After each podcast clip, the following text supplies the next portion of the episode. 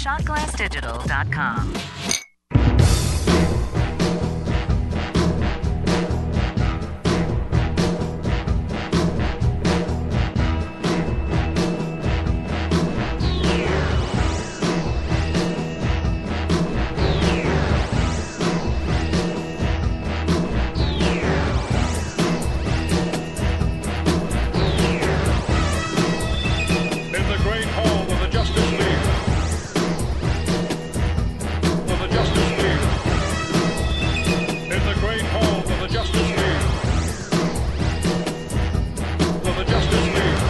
On this episode of Geek Out Loud, we tackle some of the biggest news that we've gotten recently in snippets. We're going to speculate, we're going to synopsisize, we're going to check your emails, all this and so much more on this, your safe place to geek out. This is the Geek Out Loud podcast.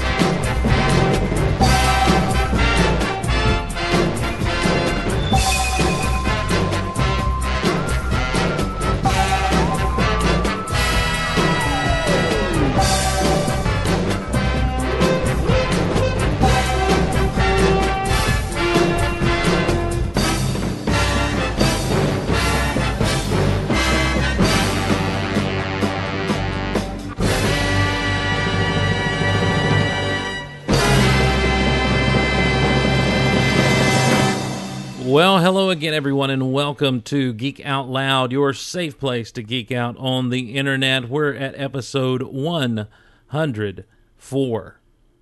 104. Ladies and gentlemen, I'm Steve Glosson. So glad to have you along with us on this little journey into geekdom we're going to take. I'm really excited about the stuff we're talking about tonight because um, it's one of the it's going to be one of those shows where not only do we hear a lot from you the listener but also there's been a few little things come out here and there that um, have just really got the juices flowing the old geek juices flowing and have got me kind of thinking about some things you know and we'll get when we get there we'll talk about it but there's been a few concerns about a particular movie that's coming up uh, this may and there's one little line in, in a recent press release that's kind of got me like, oh, okay, now it's all starting to make sense and come together. We'll talk about that when we get to it. I do need to warn you that as we get into the snippets later on, uh, it may get kind of spoilery on things like Star Wars and Avengers: Age of Ultron. Not not with an intention to be overtly spoilery. We're not going to get into too much that would ruin movies for anybody or anything. But um, just so you'll know, there may be some spoilery type stuff. For example, the filming there. There's been a video released of a certain ship from a certain movie and there's been a synopsis released uh, by Marvel for Avengers 2, and we'll be talking about both of those things as we get into the show. Before we do that, I just want to say thanks to everyone who has supported the show by using the Amazon link over at geekoutonline.com. Geekoutonline.com is where we post the weekly schedule that is often, as you can see, those of you who are listening live tonight can see that it changes from time to time. But it's also you know we're wanting to end up making it the hub once again. I'd really like for geek out loud to once again be able to um to be called uh the official podcast of geekoutonline.com that was always a fun little thing. So we um you know so there's there, there's some ideas rolling for stuff like that and but there's an amazon link there on the left sidebar uh, that if you click on that, use that link to, to search for whatever it is you're looking for on Amazon, do your shopping through that link. We get a little bit back, and it really helps out the shows. I think you're supposed to clear your cookies before you do that. Um, and if you do that, it'd be so great. It helps us out in, in such a big way, and we really, really appreciate it. And a huge, huge special thanks to everyone who supported us via Patreon at patreon.com slash geekoutloud. Now, Patreon – uh, you guys have just gone above and beyond month after month after month and it has been a huge help and there's a lot of stuff we're doing behind the scenes right now to kind of tighten up the way things are happening in the Golaverse so that we can better put out stuff for you guys so everything is coming together and uh, and it's just super awesome for those of you who are waiting on t-shirts we've got a design in We've got uh, we we're getting it to the printers, and uh, you guys that are getting the exclusive Patreon T-shirts, get ready. Those those will be coming your way, not in the not too distant future. Also, um, if you've noticed the exclusive podcast, we, we've we've kind of changed formats ever so slightly. It's still movie commentaries, uh, but this month was Iron Man from 2008. And what we're going to be doing is going over the Marvel movies leading up to the release of Avengers 2. I had a blast doing it, man. I I watched it a couple of times before I actually sat down and did the commentary, took some notes, was pointing out, trying to do my best to point out Easter eggs, have a few bits here and there and hopefully that's going to be, or not hopefully, that's definitely going to be um, the way we roll through these. It's going to be a good time. Uh, I I don't know that there's going to be any new information revealed, but it's definitely going to be my take on the way that I see things rolling in, and we're probably a couple of months going to have to do two in a month. I, I, did my math wrong. Imagine me not being able to count, but uh, yeah, it happens. So that's coming down the pipe. But for those of you who are supporting us at patreon.com slash geek out loud, we greatly, greatly, greatly appreciate uh, your help and your support. And our featured Patreon supporter this episode is Jennifer Barrows. The air swirls around her as she calls it to herself to attack those who would wreak havoc and she does so with the power of the element of air. She not only has the ability to create great winds and deprive criminals of their air, she can also surround herself with air and su- survive in the greatest depths of the ocean and take flight as she makes the air literally lift her from the ground. That's Jennifer Barrows, this episode's featured supporter, this week's featured supporter over at the Patreon, the Geek Out Loud, the Golaverse Wall of Fame that you can find at geekoutonline.com. Geekoutonline.com.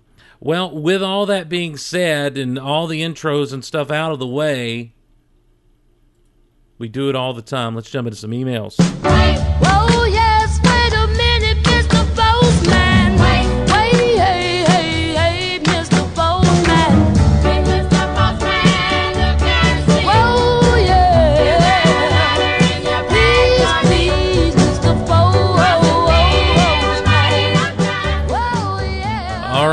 First email comes from Wendy Cooper. Wendy says, Dear Steve, thank you for not bashing Batman Forever on the latest Geek Out Loud. I've always enjoyed it. That's it. Love the show. And that's from Wendy. I I dug Batman Forever, always have. Batman Forever was for me an experience where I was um I, it was the first time I'd ever been in a theater where people were cheering and clapping at stuff. It was it was really cool. We were uh, it came out I believe in the summer of '95. Excuse me, and um, and so I had just gone to college, and right down from campus where I was in college, there was a dollar movie theater. You you it was on well dollar fifty, but then on Tuesday nights it was a dollar. So you know all of the students would just flock to this thing, and it was of course movies like in post release, like this was just before they were coming to video, and uh, and and so there we were to watch a little bit of Batman Forever, and as the names came on the screen. Uh, I remember all the guys when Nicole Kidman came across, her name came across the screen. Everyone cheered. Well, people cheered for Jim Carrey and that sort of thing. And then when Nicole Kidman's name came across the screen, all the guys cheered. And then when, um, oh my gosh, who played Robin? Who played Dick Grayson? Oh my Lanta. Uh, anyhow, him when his name came across the screen, uh, the girls just squealed. And there's no way. Listen, there's no way the low rumbling of um, of a male's cheer. Chris O'Donnell was his name. Thank you. There's no there's no way the low rumbling of male cheering outdoes the shrieks of the ladies. And I mean they did and it was just hilarious and the whole time we just had a good time with it. And so I have that memory attached to it, but I also in that time I was right in my wheelhouse to be a huge fan of Jim Carrey. Uh, Val Kilmer was for a long time um, one of my favorite favorite uh, actors. I just uh, he was so good at everything he did. I loved The Saint, um, and and was just always really impressed with him. So uh, so I I dug Batman Forever. I thought Batman Forever was better than Batman and Robin. So um, yeah, it it just was. Uh, it, it's one of those things, and so no, you're not going to hear me bash Batman Forever because I genuinely enjoyed it. It's one of those things where I know the the, the flaws and I know the little things that are there, but I Doesn't mean I don't like it. Doesn't mean I don't enjoy it. And and so and I think that's the key with anything is you just got to enjoy it. So Wendy, you don't worry. I'm not going to be bashing uh, the old Batman forever. Matthew Marks chimes in and he says, um, Hey Steve, thanks for featuring me on Goal. My wife thinks the tongue power is gross, no matter how good looking I am, but that's fine. Her non acceptance of my superpowers can be part of my character development. I really enjoyed your discussion about Marvel versus DC. I personally prefer Marvel over DC. I enjoy the movies more because I like my comic book movies to be fun. So far, Man of Steel has been the only fun DC movie that I've seen. I thought the Dark Knight trilogy were good movies, but I've never felt drawn to watch them again. I think I've seen Begins twice, Dark Knight two or three times, and I haven't seen uh, Returns, which is actually Rises, since the theaters. But I understand why people like them. I haven't seen Green Lantern, and I see no reason to watch it. On the Marvel side, I loved every movie in the MCU. I've yet to see X Men Days of Future Past and Amazing Spider Man 2. As I said in my last email, I have to wait till Redbox. In terms of TV shows, I think they're probably tied for me. I love the Spider Man and X Men shows in the 90s. I don't remember seeing much of the Superman series from that era or Batman the Animated Series, so they must have just been on at the wrong time. Uh, Batman the Animated Series is animated superhero perfection. It it really is, um, and uh, and and so I would definitely encourage you to to to dig that up. Let me uh, real quick. We're going to take a quick break here um, unexpectedly and see. She's been trying to call in. I was I didn't have the Skype pulled up. Hello, hello. Hey, hey, hey. What's up, ladies and gentlemen? Teresa Delgado, the lovely, talented, and powerful co-host of uh, Disney Vault Talk. What's going on, my friend? Nothing. I'm just checking in for a few mi- minutes just to apologize to everybody. We've seriously been slacking. Well, no, you know, no. Last week I was just out of it. There was no podcasting to be done for Steve last week, and you've had a busy week. You've been to Dragon Con. You're getting ready, apparently, to go to New York Comic Con. I was just at Fanboy Expo in Tampa. Yeah, I got to hang out with Steve Blum and Greg Ellis for three days. I was their assistant.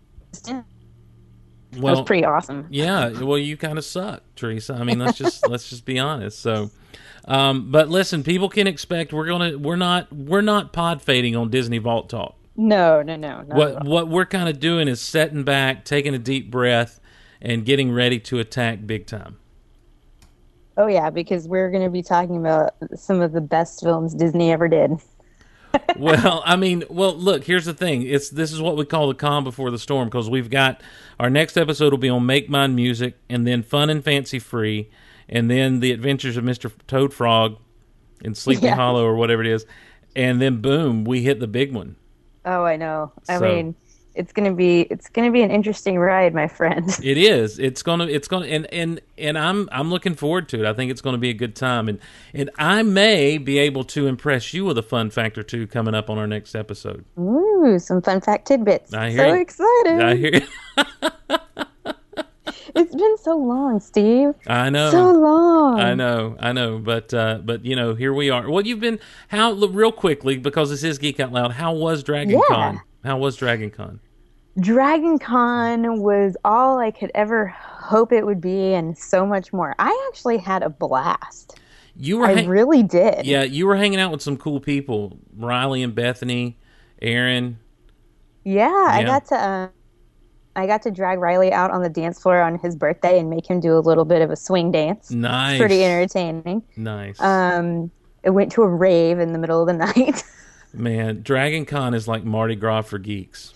Oh, we had a blast, but you know what? There are some amazing cosplayers Yes. at at Dragon Con. Yeah, I mean, I saw some of the coolest How to Train Your Dragon like costumes I've ever seen, Mhm. ever. Like full out dragons. yes. I mean, it was so cool, and we uh, we got to moderate the two Star Wars book panels with the like you know kings of authors for Star Wars books. We got to do two panels with Timothy Zahn. I mean, how Wow. freaking amazing is that? yeah, yeah. Did you get to interact with them any outside of the panel? Um, not too much because they were booked for other things Mm-hmm. and other tracks, so they had to go pretty quickly. But Dragon Con was a blast. I really had a good time. And um, then Tampa Fanboy Expo was really, really fun. Um, it's a small convention here in Tampa, but the the hype for Star Wars Rebels was really awesome. Uh, I wish I would have known. I didn't even know that was going on. If I'd have known that was going on, I might have tried to make my way down to Tampa. Well, I you know here's the thing. I didn't really know it was happening either. Um, a friend of mine who volunteers for it, um, and she's one of like the main volunteers. Last minute, literally like three weeks before the convention, they booked Steve Blum, who is Zeb. On, for anybody that's listening doesn't know on Star Wars Rebels, and then also Greg Ellis, who a lot of people will know from Pirates of the Caribbean. He was Lieutenant Groves in um, Pirates One, Three, and Four and then he was in the like J.J. Abrams Star Trek movie. Um, do you remember in in Star Trek when they go to fly down to that platform Yes, and he's the red one? he's the red one. Okay. Yeah. Um, and he was in 24. He was in Dexter, but in Star Wars Rebels, he's the voice of Baron Rudor, who is the Tie Fighter pilot that Ezra gets into it with in that little short clip. Oh wow, cool, cool. Um, and so I think he's in like five or six episodes of the show for now. Um, Yeah, I saw but, the so I got to hang out with them too. It was really fun. and I saw the sign that you guys had to make to let people know that it was a Star Wars. okay, so here's the story behind that. We're sitting there. This is a great con story. Greg has his own section, and Steve you has his own section. You've seen at conventions how they put those bars up with the little curtains, you Yes. know. So we're separated on the first day. And Greg got there before Steve. And so Greg was saying that Steve wasn't there. So I needed to go and help him. So I was over there. And then Steve showed up and Steve was like, well, come over here. So it was this back and forth, you know, of who am I going to, who am I going to sit with? And um, Greg finally said, well, this is just ridiculous. So he takes the bar down and pushes their tables together so that we Nice. have this problem anymore. Um, and then the next day, Eric Erik Bauersfeld, who was the voice of Admiral Ackbar, Yes. he gets there and such a nice man, but he can't really hear you, and he's pretty old. Um, and so he has his table, but when they show up, they put up this big sign that shows Star Wars and Admiral Ackbar and all this stuff, so you clearly know what he's from. You're right. So so we look at each other and we're like, well, maybe we need a sign so people know that you guys are from Star Wars. You know? Mhm. And so we find some paper and I get one of their Sharpie markers and I drew drew bubble letters. I mean, not even in the Star Wars font. Didn't even try to do the Star Wars font. No, I didn't. I was just trying to get it done. And we had to find tape and all this other stuff. It's completely ridiculous. And we stick it up there. And um, we were turning around, we looked at it, and we were like, yep, that's good. That's really good. we were so proud of ourselves. Nice. Well, um, keep your ears out because if it's a small con, those are kind of fun to go to. I may try to go. We may try to bring the Golaverse to Fanboy Expo next year. That would be so cool. you Wouldn't know, be there fun? they have a lot of stuff that um that they would like to do, and the cosplay there was actually really really good. Because Mm-hmm. sometimes at small conventions you're not really sure what you're what you're gonna get. Right. But no, it was really good cosplay. Um, the Tampa squad of the 501st was just amazing Mm. and so kind to me. That's the first time I've interacted with 501st members before, but that's the first time I've ever gotten to know them um, in and out of their costumes because they came over and talked to us and stuff. And they were so nice. And there was a little fangirl fan kid that was a little Jawa, and I'm going to post pictures of it. I don't think I have yet. She was a little Jawa at first, and then she came back in a Leia costume. Oh, she was amazing. And I actually got permission from her parents, so I'm going to be having her on Fangirls Going Rogue sometime in the next couple of months. Oh, that's awesome. That is Yeah. awesome. So I'm just, you know, it's a thing where you're you're a bit of an internet celebrity, Teresa. So no. so people are going to know who you are, but also I think it'd be cool. It'd be a cool way to kind of get our foot in the door with the Golaverse next year to small con like that to kind of expand and eventually have the Goal Con. It would be really cool, and you would have a place to stay. Oh, my Lanta, with Greg. So- exactly. Well, hey, um, I'm I'm glad you're doing well. I'm glad you had a good time. Uh, I was actually headed up to Athens, Georgia, on Saturday of Dragon Con in an impromptu trip with my little sister to go to the University of Georgia football game. and we were driving along, and I had the news on listening, and whoever was no, I had the game, I had the pregame stuff on, and they were talking about the big game that was going on at the Georgia Dome there in Atlanta. And I was just like, oh my Atlanta, there is a game where 80,000 people have descended on Atlanta for this thing, plus the 50,000 of Dragon Con. I am so glad I'm not there. Yeah, because it was, I it was West Virginia, mm-hmm. and who else was there? Um, it was West Virginia and somebody else, and um, because they they were wearing their jerseys, and you know this is like oh this is opening day of college football season, mm-hmm. and so and I knew my Longhorns were playing that evening, so we're horns. waiting in line for a panel, and I have Longhorn Network on on my phone in line for this panel, and then I have it on while we're in the panel, and you should talk to the kids about this because I was we would score, and my fist would go in the air, and my Mm. chair would jump. And um, Bethany says I was seat jumping because I was screaming silently in a panel. Nice. I'm like, "Rah!" Well, I'm gonna I'm gonna say something you're not gonna like, Teresa. This may put us I at odds. Um, no, no, not it, if so. Like you're really going to dislike what I'm about to say. Oh no. Um, after this past Saturday, my Georgia Bulldogs just were embarrassed on the field against uh, the South Carolina Gamecocks, and I just decided I'm sick and tired of being a dog fan. I think I'm going to be an Oklahoma Sooners fan. Oh my. I can't. What, Steve? What are you doing to me? Why? Why are you trying to kill me? It's it's kind of rebellion against my dad because my dad's second favorite team in the uh, in in college football has become the Texas Longhorns. Why are you going to kill me, Steve?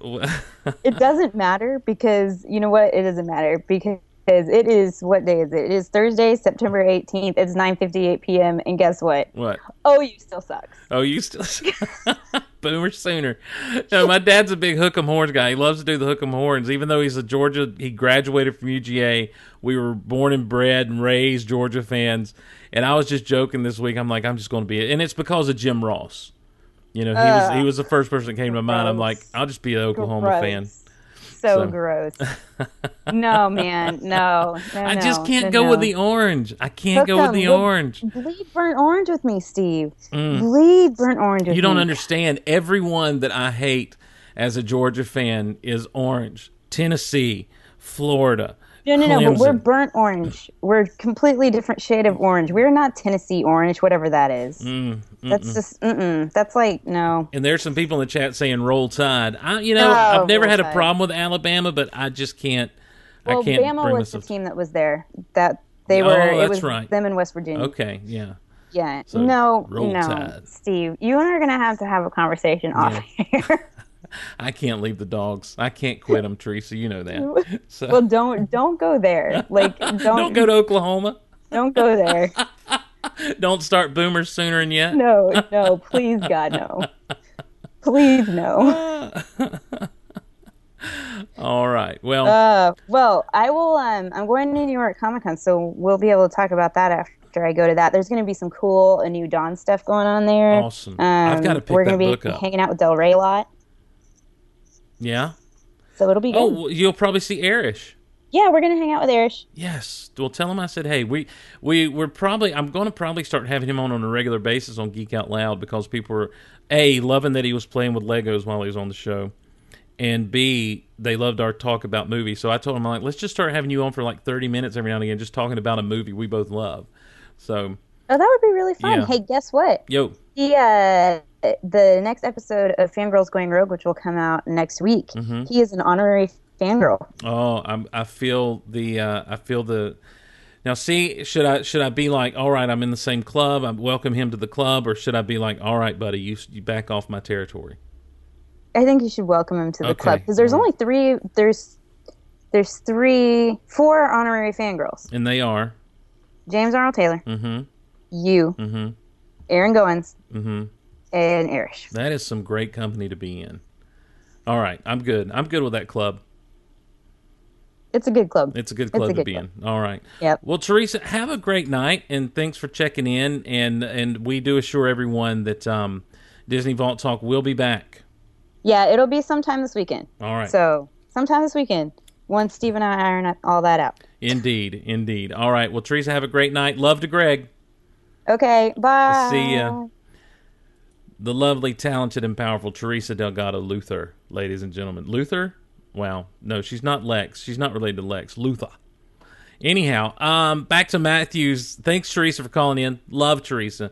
Uh, she has become a bright spot in the Golaverse, ladies and gentlemen. Uh, back to Matthew's emails. He said, Comics, I never really read. Mar-. He's talking about his preference of Marvel over DC. He says, I never really read Marvel or DC comics until this past spring when a little thing called the Guardians of the Galaxy trailer came out. I quickly went to Comixology and started reading the 2008 series, and I read some of the surrounding cosmic stories. And then went back to the early Guardians of the Galaxy. That included a good chunk of the Avengers series when it got into the Korvac saga. That's what I'm talking about. So I've really enjoyed the Marvel comics, but I haven't read any DC. So looking at all the mediums, Marvel wins for me. But I totally understand why some people prefer DC. And if Warner Brothers wants to take a different tone in their movies, they'll attract a slightly different crowd. And that means more comic book movie fans overall. So that can only be a good thing. I make no apologies for the length of this email, but I will apologize for any rambliness or lack of organization. May the force be with you.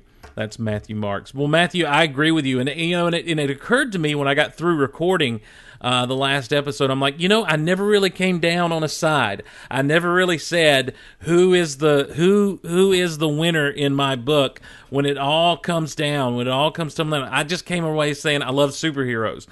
Um, the, the kid in me is a Marvel kid. Uh, I am.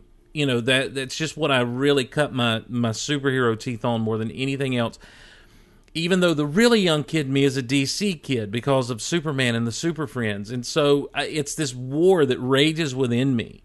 And any time that I bring up frustration with any movies that come out or TV shows that feature DC characters, it's not because I just want to bash them. It's not because it's because I want to love them so much.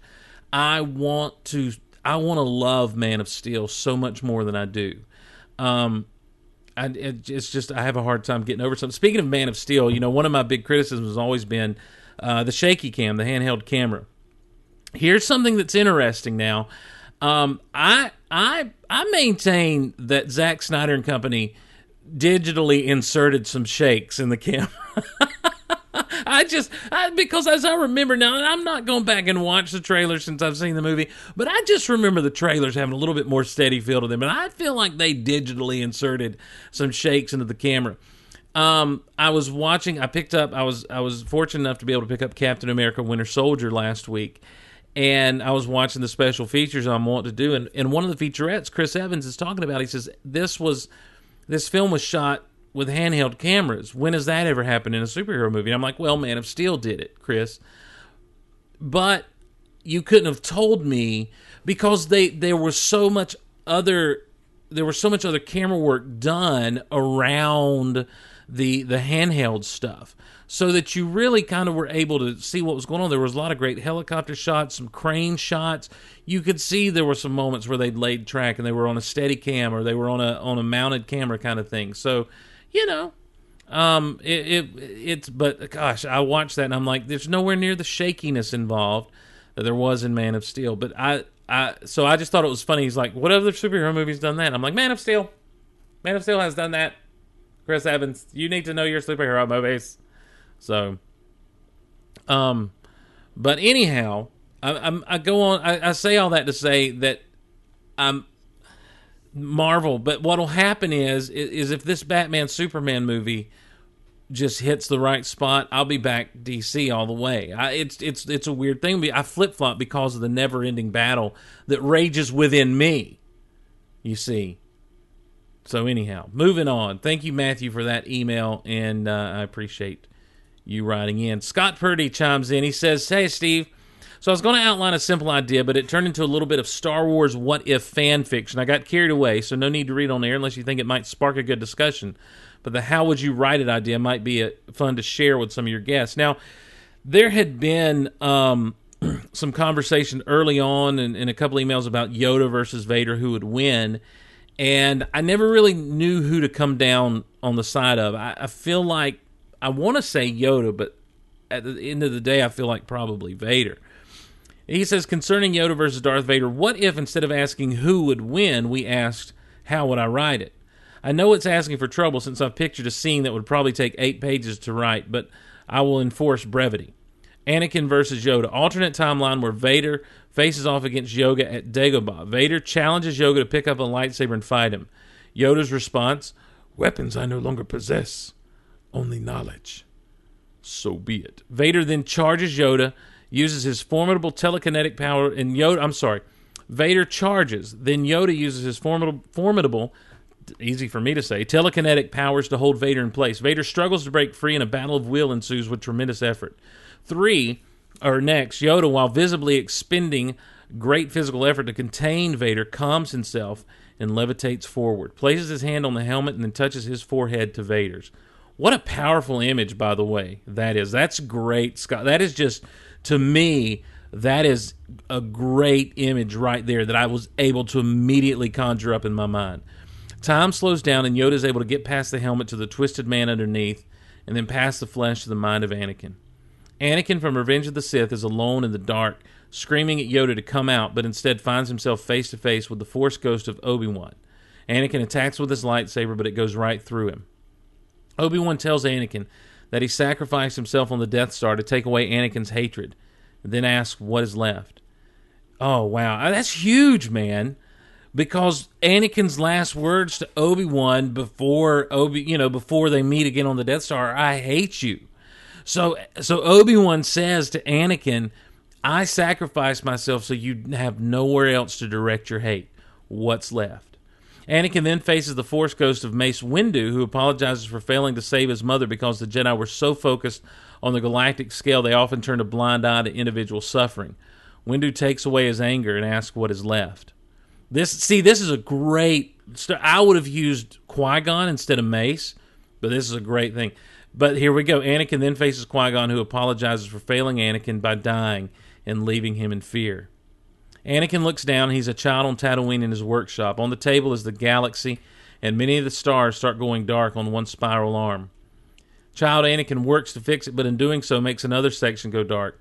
Anakin zooms in on one dark spot and finds himself amidst a scene of human soldiers shooting down a bunch of Tusken Raiders and sees how that led them to attacking settlers. He relives the suffering of his mother's death and then one by one experiences all the suffering he caused as Darth Vader. He then finds himself face to face with Kenobi on Mustafar. Sorry about that. My my cup just scraped the microphone stand. Anakin shuts off his lightsaber and tosses it in the lava. He is child Anakin again, and the galaxy is fixed and glowing brighter than before. He is filled with wonder. Then a shadow falls over him. The voice of the Emperor saying no fills the room, and lightning shoots at Anakin from all directions, so he hides under the table. Yoda is there. Fight him, you can. All is dark now.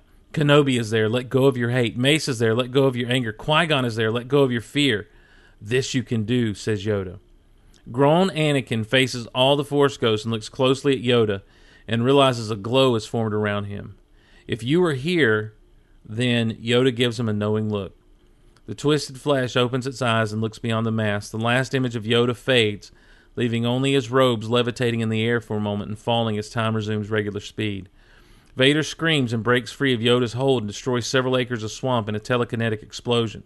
Vader's helmet crumbles along with his cybernetic arms and legs, and he finds himself helpless on the ground. Next to his face is a small creature with broken wings, another victim of the destruction. What have I done? He weeps. He struggles to breathe and holds the wounded creature in his hand and hears the voice of Yoda. Much work left to do you have. The Force ghosts combine their power to influence the physical world and undo the destruction around him, and then undo the damage to Anakin's body. He is made whole and is wearing a plain robe. He opens his hand and the creature flies free.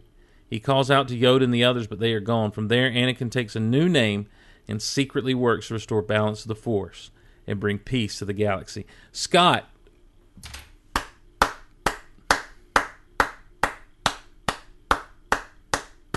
well done, sir. Well done. That is, i I'm not a big fan of um, fan fiction so much, okay? But man, the, the imagery you conjured up, great, great, good stuff. I, I really enjoyed that, and I hope everyone else did too. So, how would you write it? Maybe we should turn that into a little segment. How would you write it? And it can't be like, well, how would you fix what George Lucas did, or how would you fix what they did? Um, these little moments like this, how would you write? Uh, I don't know. Um, how would you write Boba Fett being around, even though he fell into the Sarlacc pit? How would you write? Um, I'm looking around my room at some various and sundry stuff. Ooh, how? I don't know. You know, just how would you write Hulk versus Superman? That kind of thing. That's awesome. That's a great idea. So I, I dig that. Well, well done, Scott. Well done. Mitchell Huff from the Lost Hours podcast chimes in. He says his subject line says Marvel and DC internal logic. Hey Steve, I just listened to the Marvel versus DC episode. I figured I'd throw my th- thoughts on the pile. I'm one of the people who have no clear favorite between the two companies, and not just because I have favorites out of both. Well, that's my fault, man. That's how I am, Mitchell. So thanks for that shot at me. For me, it has to do with the variety of stories that can be told when you take both companies together.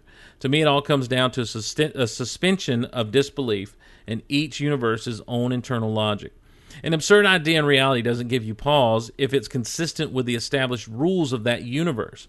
But the minute but the minute rather the logic is violated, the illusion is broken. For example, if Tony Stark in the Marvel Cinematic Universe was to put on a tiny domino mask and suddenly no one recognized him, no audience would buy it.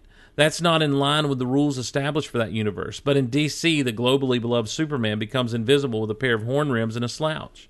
The rule governing secret identities gives DC a huge amount of leeway. They can get away with more than Marvel can in that arena. I agree. A lot of Marvel's secret identities are masks that completely cover your face, um, and and and the roles that the people play in in the two lives are so so distinctly um, different, and um, and so yeah, I that's that's that's a great point. I've never really thought of the restriction. I'm sorry, they force Marvel and DC to make their own unique product and contribute to the awesome variety of superhero stories. And I love superhero stories. Thanks so much for producing so much of my favorite content. Keep on keeping on. That's from Mitch Huff. That is a great point, Mitch. I I don't think it plays into the point I.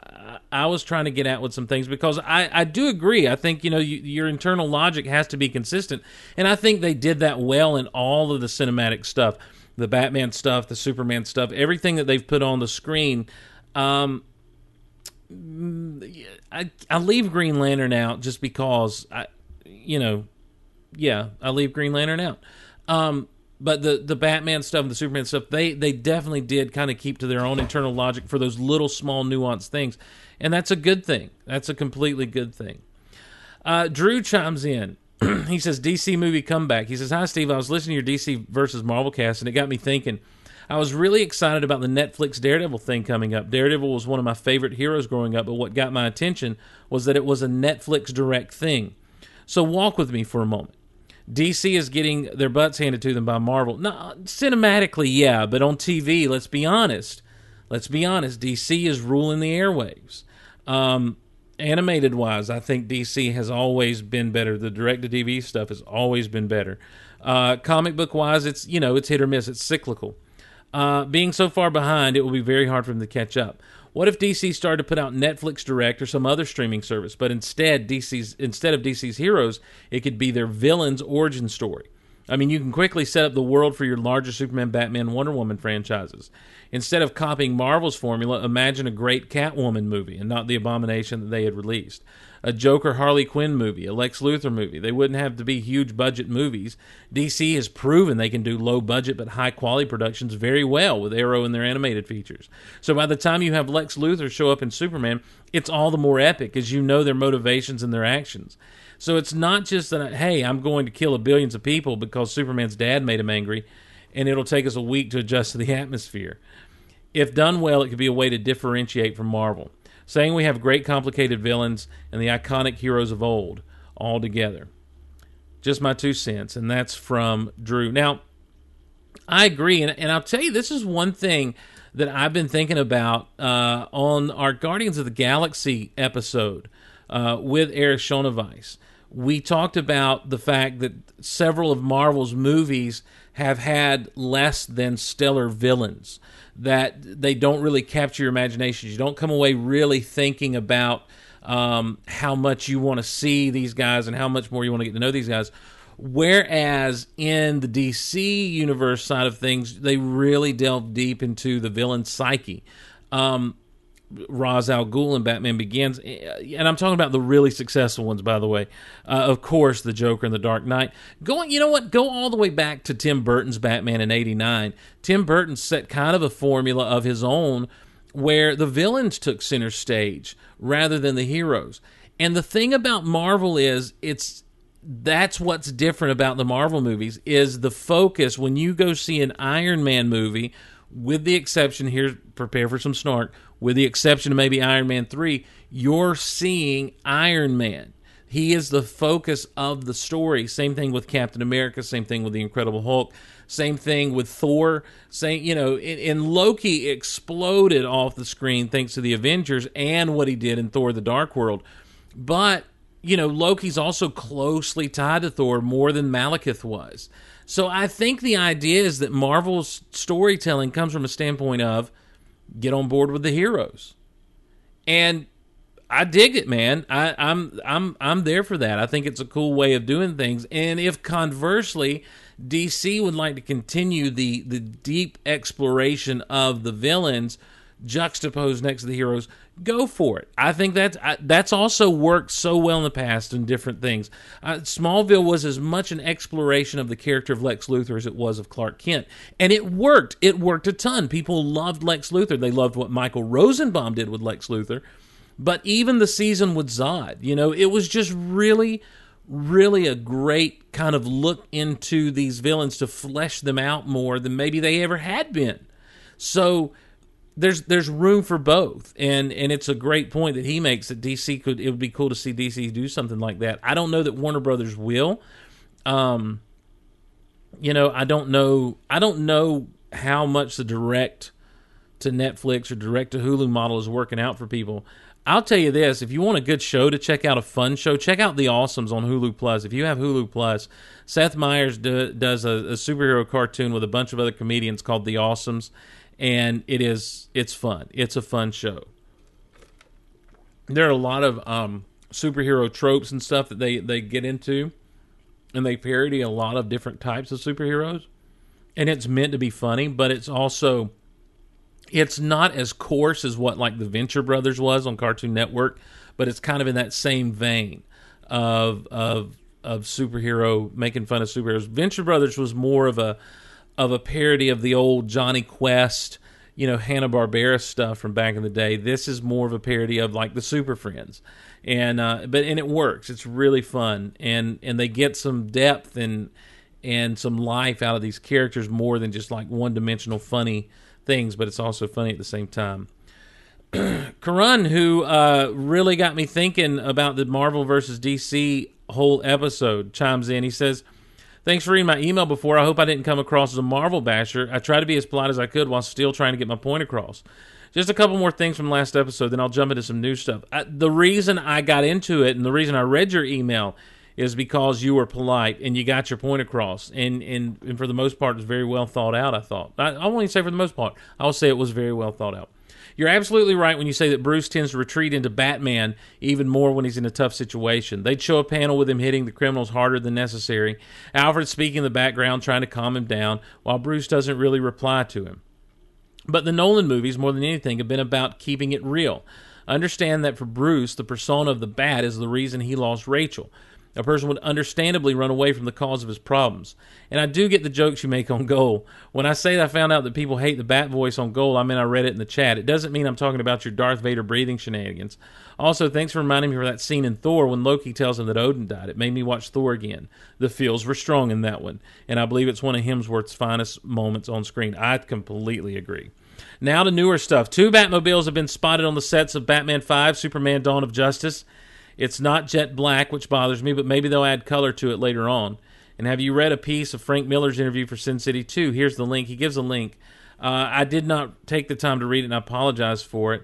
Um, Uh, but basically, just as he doesn't like the Batman movies. He says, I don't mind that he hates Batman movies, to their own. But he goes on to say, except that he seems to think he owns the title Dark Knight. He's about 20 years too late for that. It's been used. He's obviously referring to his Dark Knight Returns comic, which made for a great animated movie. But when has Nolan ever hinted at feeling like he's owned the Dark Knight title? And who does he think? And does he think he owns it just because of Dark Knight Returns is so popular?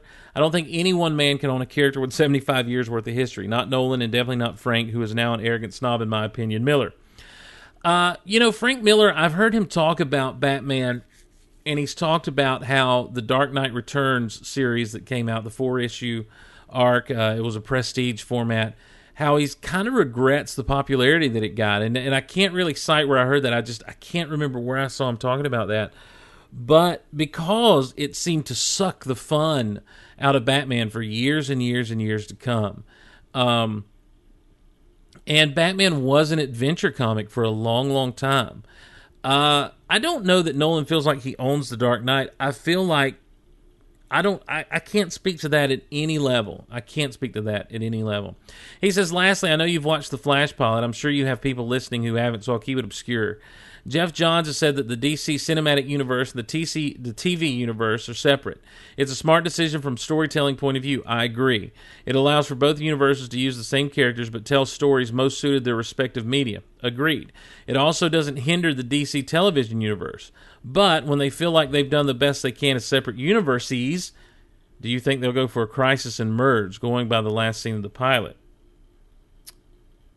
Food for thought. Hmm. I will wait to expound on that on Starkville Labs, which we'll be recording next week with myself and Derek. We won't be doing it live. It's not a Golaverse show. It's a Starkville show. Um, but uh, but we'll be recording, and I'll bring that up. I think that's a that's a neat that'd be a neat concept. But it'd have to move. Things would have to move a lot more quickly than they are moving. I think to ever get to that that uh, that point. So there you go. Um, and that's from Karun. All right, moving on here. Jeff Lane changes. Uh, Jeff Lane is changing gears a little bit on us. Who's on twelfth? An honest to goodness email says, "Hey Steve, uh, just to give you context, you and I are about the same age. I think I may be one or two years older than you. I've been watching Doctor Who since I was uh, eight or nine years old. Classic Who, Fourth Doctor on PBS. At the time, I thought it was just this weird but awesome show about a guy who had a robot dog that could shoot lasers from its nose. When I was 11 or 12, I saw my first regeneration and freaked out. Uh, freak out. Then my one geek friend at school, I imagine growing up in Maine was similar to growing up in Georgia, only colder, informed me that the guy with the curly hair and long scarf I've been watching wasn't the first Doctor, he was the fourth. Mind blown. So I say all that to say I watch Doctor Who now as a kid who grew into a teenager watching the classic series and got all jazzed in 2005 when the new series came on. I was watching Who when Whovians were lower on the geek totem pole than Trekkies, and I was one of those two. Not the pop cultural hipsters they are today. That is true. I will say this Doctor Who has enjoyed a huge explosion in the pop culture mindset, uh, and not even since 2005. I would say since about 2008 or nine, maybe even maybe more recent than that. My mind said this is exactly what the show needs an older doctor, a doctor who has spent 800 years without us really seeing him, so we don't really know him anymore, and a doctor who is not all dreamy, that is snogging his companions all the time. I'm sorry, I missed the line. Now to my thoughts on the 12th Doctor. At the time of writing this, we are three episodes in. My first reaction on the new Doctor, and I'm not one of these people that says it takes me a while to warm up, I like the last one better, was actually two reactions. Uh, the reaction of the heart and the reaction of the mind. My mind said this is exactly what the show needs. My heart said he is cold and mean and off putting, and I don't know if I like him. That all changed with the Robot of Sherwood episode, which I haven't seen yet. Uh, it's in my inbox. I've got to watch it. He is really starting to grow on me, and best of all, he's really evoking some feelings of classic Who. He's older, great. The Sonic isn't uh, the Harry Potter wand for everything. He swashbuckles like the Fourth Doctor. He karate chops like the Third Doctor. He is funny and banters like all the Doctors, and no snogging. He doesn't even like hugging. I think I'm going to like this guy. That's what I like most about the guys. He doesn't like hugging. What I don't like, and this is more of a criticism of the new era. One, the companions are all cut from the same mold, pretty young Earth girls, and yes, I'm including Donna in this.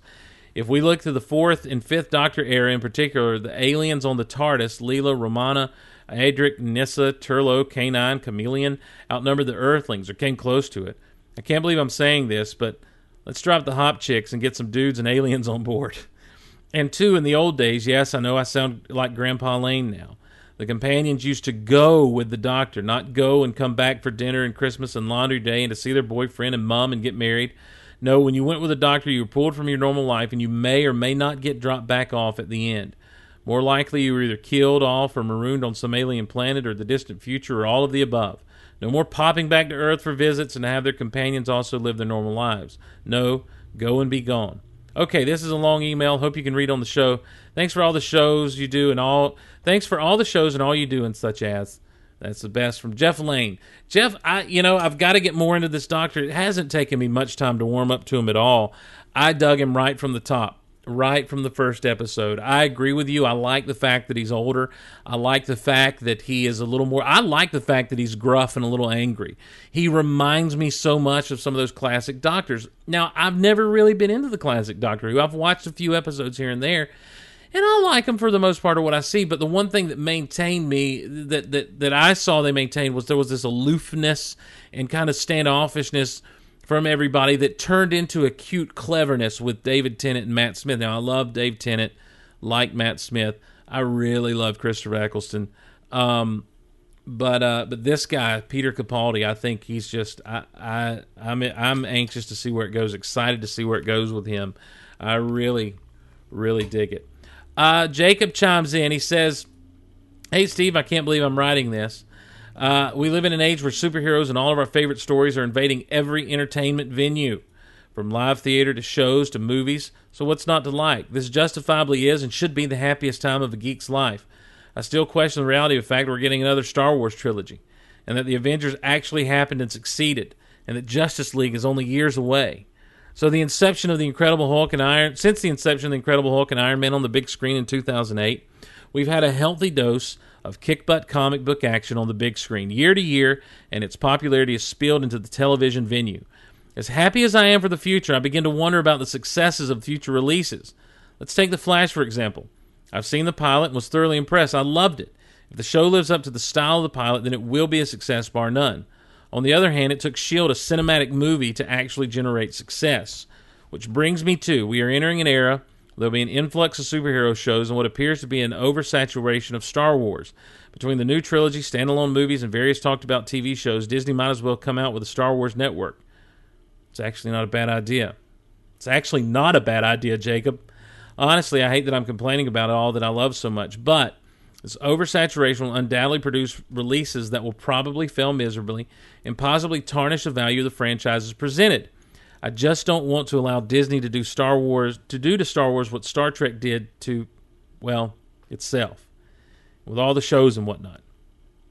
Nor do I want television networks just to take any available and unspoken for comic and turn it into a live action piece of poodoo. That is their only that's only there to generate money. I know if I don't like it, I don't have to watch it. I get that. But a live action Teen Titans? Come on now. Every studio is jumping on the superhero bandwagon and without actually having a passion for it. I want to produce something to generate revenue from the superhero hype. I under, or they want to rather. I understand that these studios can easily hire diehard fans, but not all diehard fans have a great vision as the likes of some writers, creators, directors we look up to and admire the most. On the other side of the coin, if all of these shows and movies do succeed, there will not be enough time in the world for me and probably a lot of people to watch these shows. Time management is frustrating enough. I have yet to watch The Lord of the Rings. I guess, Steve, I'm writing so you can reassure me that everything will be fine and that I'm digging too deep into this new geek entertainment phenomena. Or if you agree, well, I'll be glad I'm not the only one. Um, Teen Titans is apparently being eyed by TNT as a live action TV show. I wasn't aware at the time of reading this, and I appreciate you letting me know that. And that comes from Jake, R2, Jake 2, Heal R2. Um, it's a, it's a good point, and it's something that I, I was kind of concerned about it as I started to think about stuff, especially with Star Wars, with the movies, uh, with the standalone films, with you know not just the trilogy but the standalone films, with Rebels, with everything. Is there going to be too much Star Wars? And what happens is is I completely get bowled over by the quality of what we are being shown and what we're being let in on. And I think that we're safe with Star Wars. As it pertains to the superhero stuff, I want to go back to you know the superhero resurgence in in really the skyrocketing popularity really began in 2002 with Spider-Man. Spider-Man just blew everyone's mind. Now I know that X-Men came along before that. X-Men was successful and a lot of, got a lot of people talking and but Spider-Man just blew it all out of the water. I mean, Spider Man, Sam Raimi's first Spider Man was just a movie that everyone couldn't get enough of, and it was it was phenomenal. It was one of the last times I remember watching a movie thinking they did it. They got they they did it. They blew my mind. I believe a man can swing on the web. I, that's really what it came down to. Um, after that, it was like, oh, this stuff's still viable. This stuff is really viable. X Men 2 came along, did so much better than X Men. You had, but then what started to happen is Spider Man 2 was great. You had you had that happen. Um, but then what started to happen was uh, these these studios did exactly what you said they would do. You know this, and I really feel like this is the Marvel Studios response. I feel like what we've gotten since 2008 from Marvel as far as releases goes. I know they were working on it before 2008, but I really feel like it was their response to the stuff that was happening. A lot of people don't like Daredevil. You know, I did dig Daredevil, especially the director's cut. We've said that a bazillion times here. But then they brought around Elektra, and Elektra was just just wasn't great. You know, I mean, I I don't really remember it that well because I saw it and I just wasn't blown away by it. I, I, wasn't like, oh my gosh, what a piece of trash. I just was like, okay, that was what it was, you know. And I chalked it up to not really being a big fan of the character. Then you get a Punisher film with Thomas Jane, and I know this is out of the time. I know that I'm not in the right timeline order here. You get a you get a Punisher film with Thomas Jane that was actually pretty good. Thomas Jane and John Travolta. I don't know why people didn't like it. I thought it was really, really good and a great entry into the franchise. And then they seem to mess it up with Warzone, which I've never seen, but is apparently terrible. I need to watch it so I can have my own opinion about it. Um, you know, and, and so you had stuff like that. Hulk, the the Hulk was a was a mixed bag for a lot of people. Ang Lee's Hulk was was just really a mixed bag for folks and that's one of those things that I kind of take what I love and and leave what I don't like so much and and you know appreciate what it is but really loved what they did with the incredible hulk so much more. So they they started to kind of do that and i feel like that's what marvel studios was doing when they started their own stuff and said we're going to do this in house now and i think that was them trying to salvage that so I don't think for Marvel Studios, and, and I agree with you about Shield. I th- I feel like it took a while to get its footing. I want to go back and watch the first season, knowing what I know about the the end of the season to kind of see what clues are really laid. You know, uh, because it is a decent writing team that you've got there. The other thing, um, and so you had that kind of happen. Warner Brothers, to their credit, was a lot slower to kind of come out of the gate with stuff. You know, they put out Batman Begins and then The Dark Knight, and that took off. They've not just thrown everything at the wall, and that is to their credit, you know.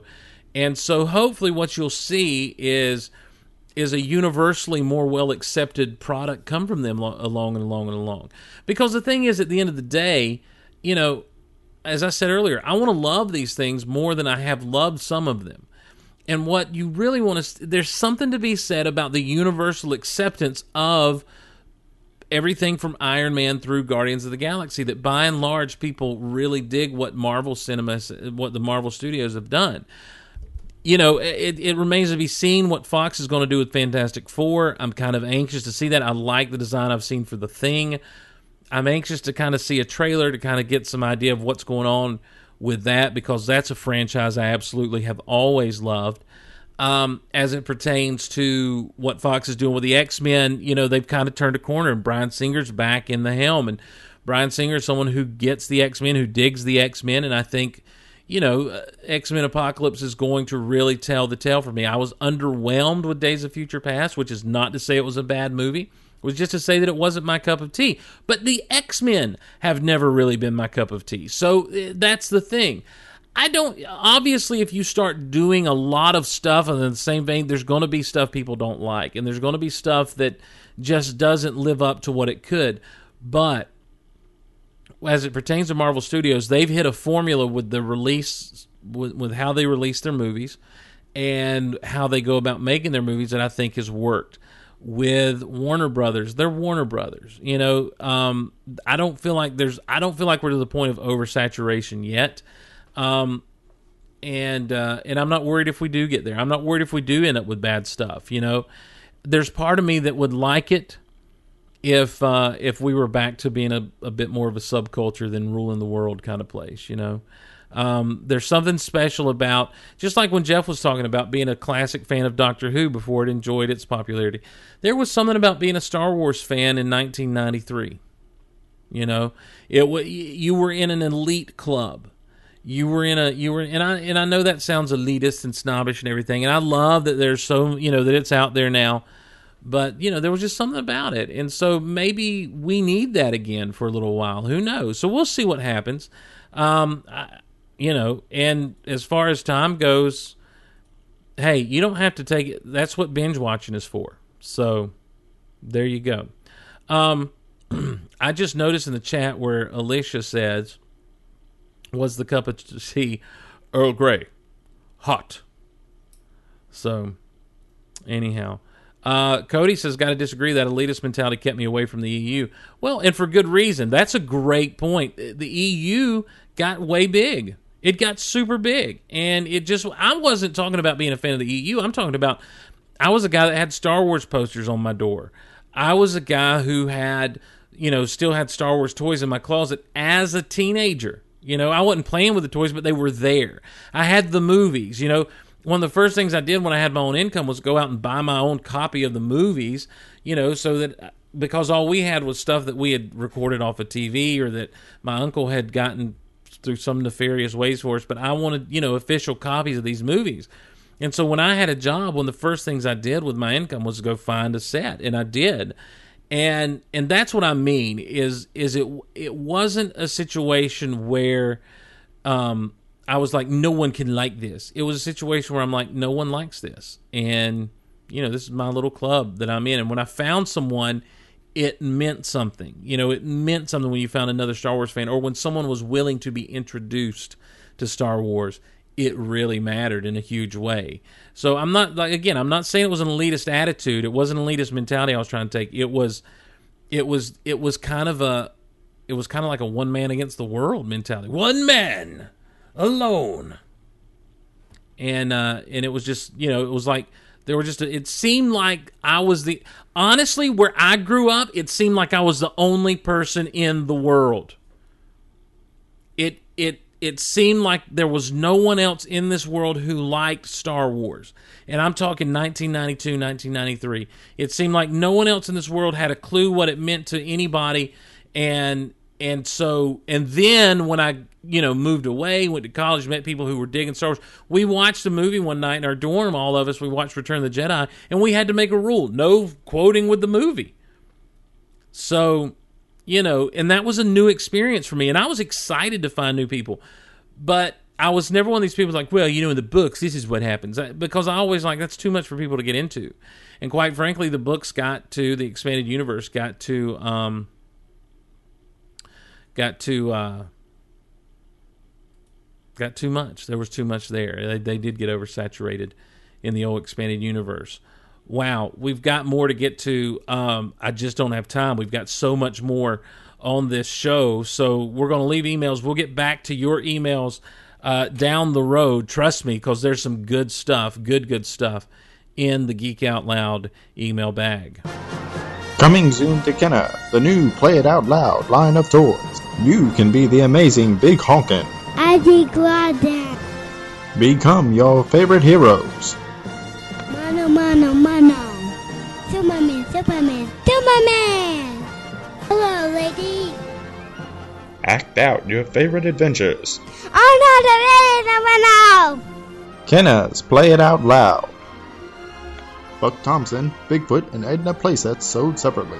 Now you have the power of the Golaverse in your hands.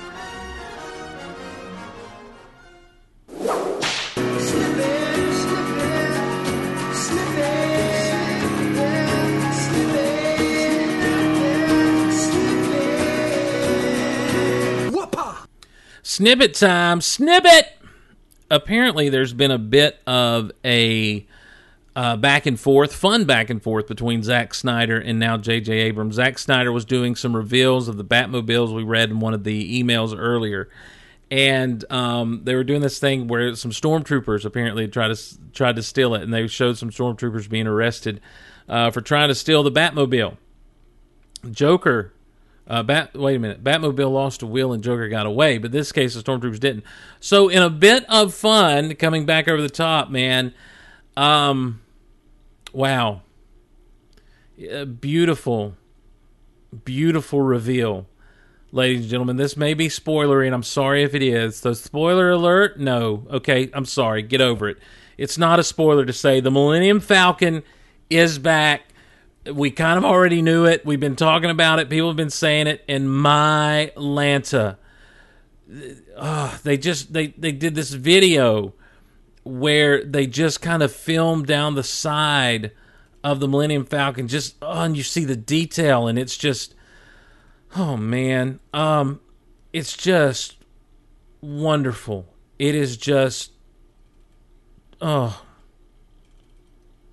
brings a tear to my eyes what it does, guys, to to look at this thing. Um, and what they did is as they were as they were showing it off, um, oh, this is just it's the Millennium Falcon, guys, and I mean, oh, it's just you could they kind of come up under where the cockpit of the of the Falcon is, and you're just kind of going along the edges there, and you just see all the all the parts and pieces, and what a piece of junk and and they come up to underneath it to this one point where there's something attached to the bottom and it's the Batmobile from the Dark Knight trilogy, the from Nolan's trilogy. It's the tumbler and it's painted, you know, to blend in with the with the thing. And what's really cool, if you ever got to go see the um if you ever got to go see the the um the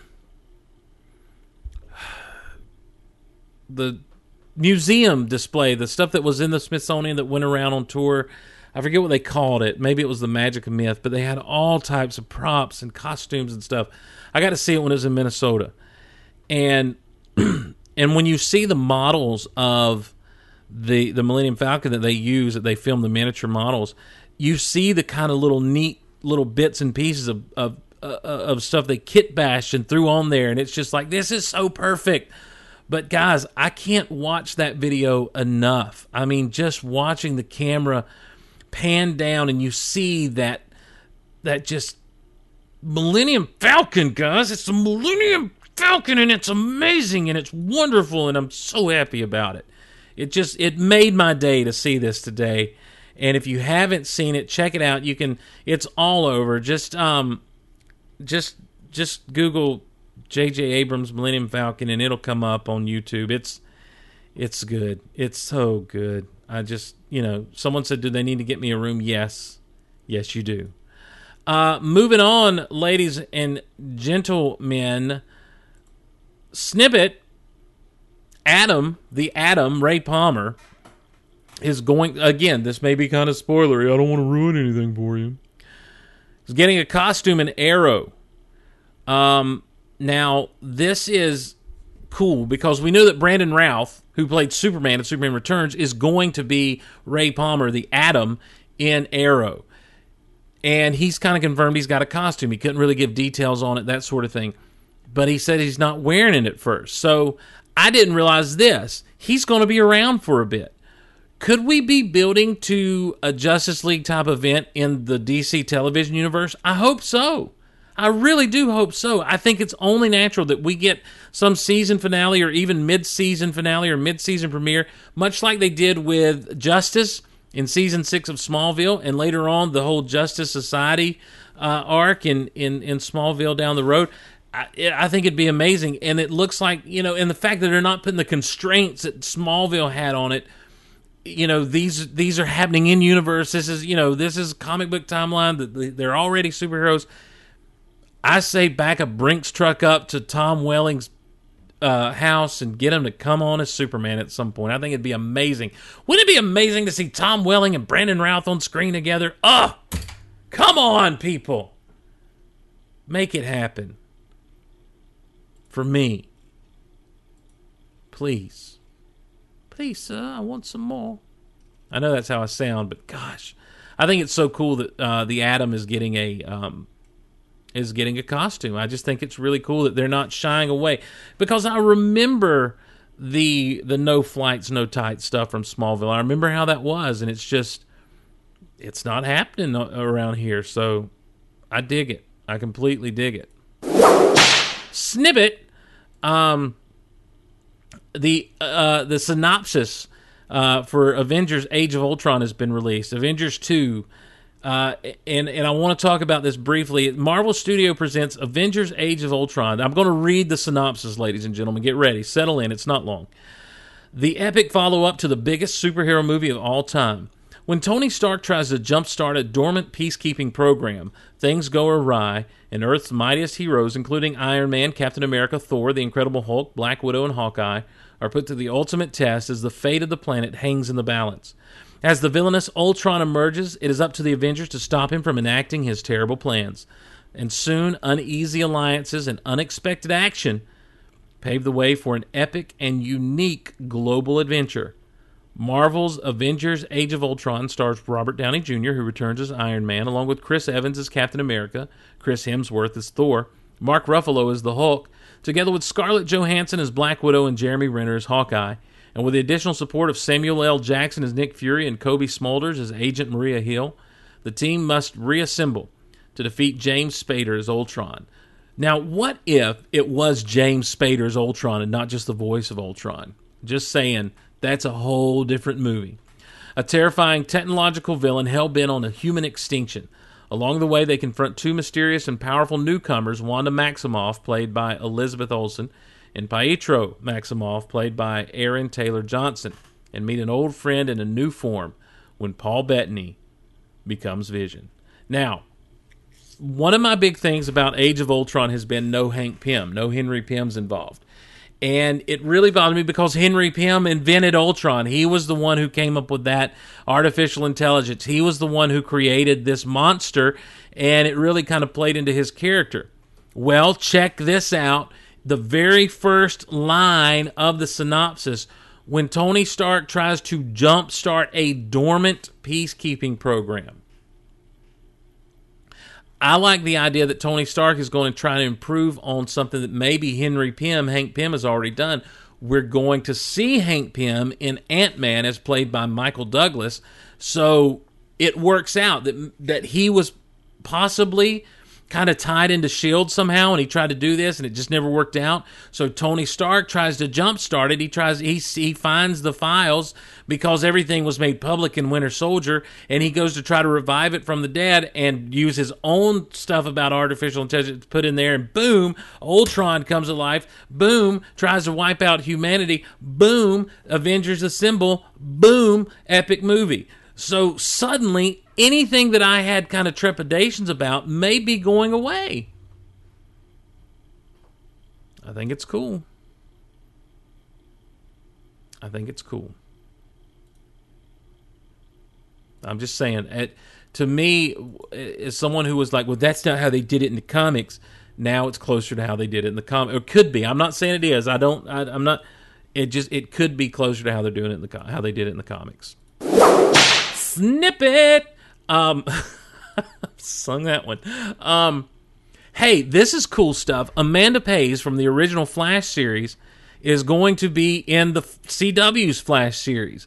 In the original Flash series, starring John Wesley Shipp, uh, Amanda Pays played kind of his sidekick, scientist buddy, maybe potential love interest, uh, Tina McGee in Flash, she's playing someone called Tina McGee. It's awesome. I, I kind of crushed on her a little bit when that was out. You know, I've always thought she's kind of attractive and, and she's British, so boom, you know that's that's good stuff. But that is to me really cool. It's a really cool nod and understanding of what has come before.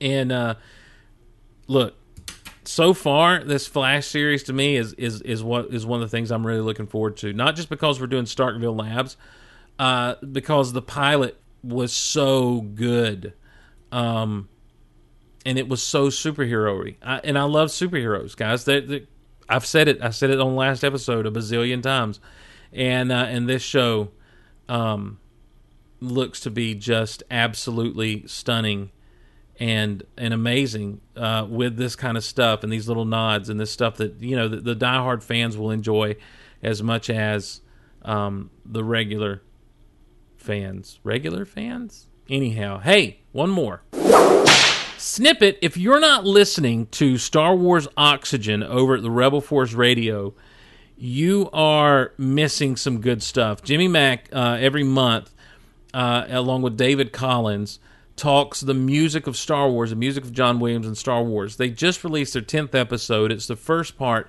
of their discussion about the music of Return of the Jedi.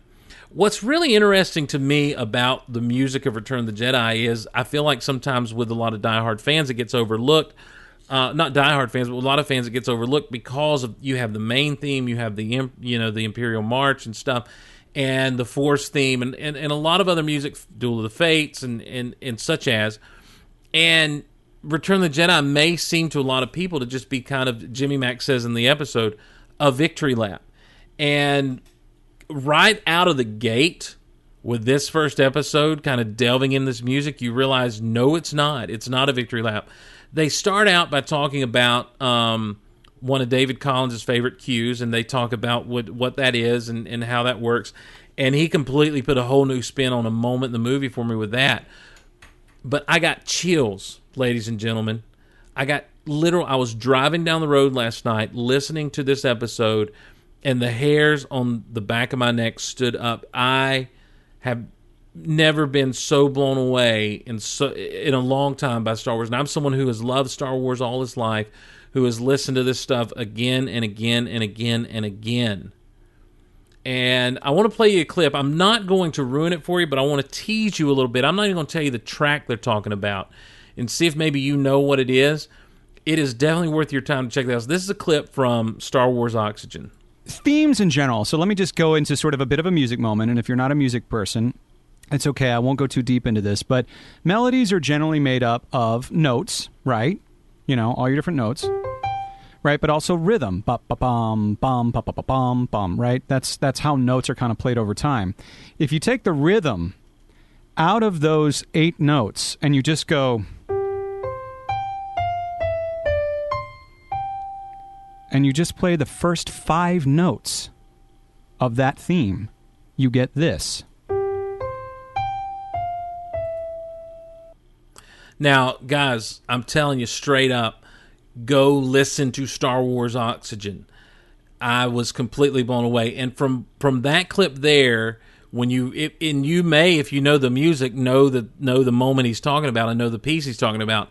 But beyond that, they get into the graphing of the music and comparing it to Joseph Campbell's graphing of a hero's journey and and and Dave talks a little bit about his work on uh, a, a, a video game called Journey and and and it brings this thing full circle. It was just a fascinating, fascinating episode looking at the music of John Williams. And if you're not listening to Rebel Force Radio, and I'm sure most of you are, and and if you're not listening to Oxygen, d- dude, listen to Star Wars Oxygen, the music of John Williams on the Rebel Force radio feed monthly. Jimmy Mac, David Collins, they're doing an outstanding job.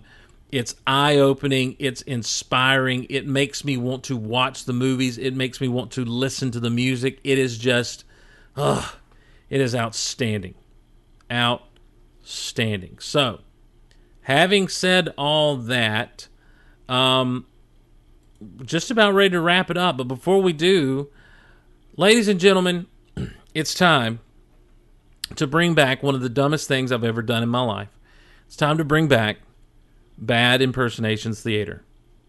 On this episode of Bad Impersonations Theater, we will be experiencing the Royale with Cheese scene from Pulp Fiction, as performed by Marvin the Martian as Jules and Grover as Vincent. Okay, so tell me again about the candy bars.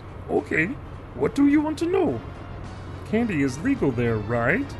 Yes. It's legal, but it is not 100% legal. I mean, you cannot walk into a restaurant, unroll a Jolly Rancher, and start sucking away. I mean, they want you to enjoy candy in your home or certain designated places. Those are candy bars. Yes. It breaks down like this. Okay. It is legal to buy it, it is legal to own it, and if you are the proprietor of a candy bar, it is legal to sell it. It is legal to carry it, but that does not matter. Because, get a load of this. If you get stopped by a cop in Amsterdam, it is illegal for them to search you. I mean, that is a right the cops in Amsterdam do not have. Oh man, I am going. That's all there is to it. I am going. Perhaps I'll even be able to buy my Illudium Q36 explosive space modulator. You will dig it the most. But do you know what the funniest thing about Europe is? What? It is the little differences. I mean, they have the same stuff over there we have over here. But it is just there is a little difference. Examples? All right. You can walk into a movie theater in Amsterdam and buy Kool Aid. And I do not mean in a paper cup. I'm talking about a glass of Kool Aid. And in Paris, you can buy Kool Aid at McDonald's. Do you know what they call a quarter pounder with cheese in Paris? They don't call it a quarter pounder with cheese? No, man. They have the metric system there. They would not know what a quarter pounder is. What do they call it? They call it Royale with cheese. Royale with cheese. Hmm. What do they call a Big Mac? A Big Mac is a Big Mac, but they call it Lay Big Mac. Lay Big Mac. What do they call a Whopper? I don't know. I did not go into a Burger King. Do you know what they put on French fries in Holland instead of ketchup? What? Mayonnaise. Wow, seriously? I have seen them do it, man. They completely drown them in this stuff. Ugh. No wonder I want to blow up the earth. Who does that?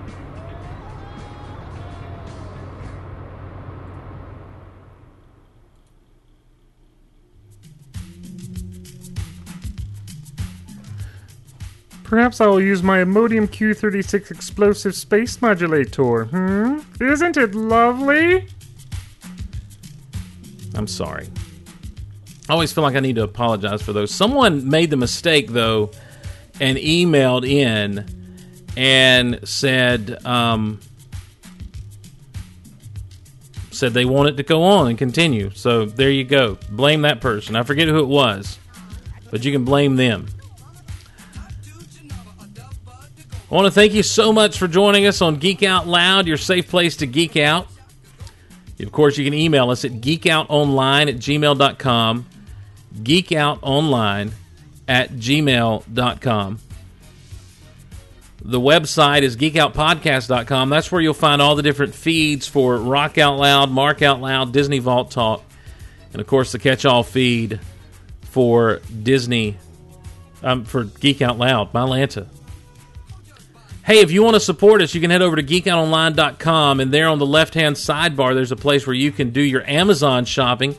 When you do that, it helps out the show immensely. Thanks to everyone who's been doing that.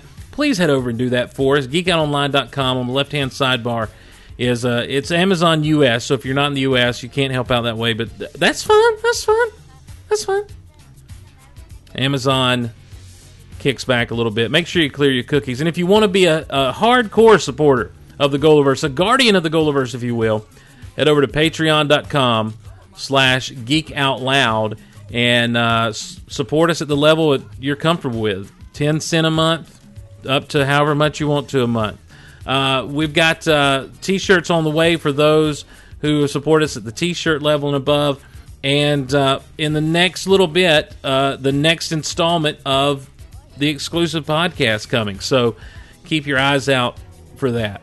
And thank you to everyone so much, man. It it, it is always humbling month to month, and I'm so appreciative of of your support of us through patreon.com slash geek out loud.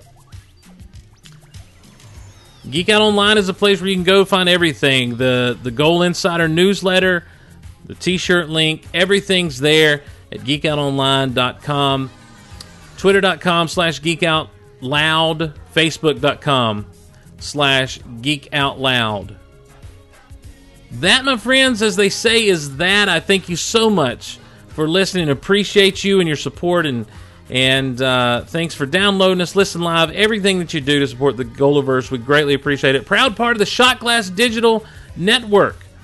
Check us out there, along with such great shows as well. Most of the Golaverse, and well, all of the Golaverse is there now, as well as. Uh, Skywalking Through Neverland has just debuted on Shot Glass Digital. Fictional Frontiers, Techno Retro Dads, Bondcast is back at Shot Glass Digital, and of course the flagship that if you're not listening to it and you're a Star Wars fan, I don't know how you can call yourself a Star Wars fan. Rebel Force Radio with Jason Swank and Jimmy Mac. They're doing a great job at everything they do over there. Well, this has been Geek Out Loud. I'm Steve Glosson. I hope to see you next time right here. Have a great whatever, everybody. Genova,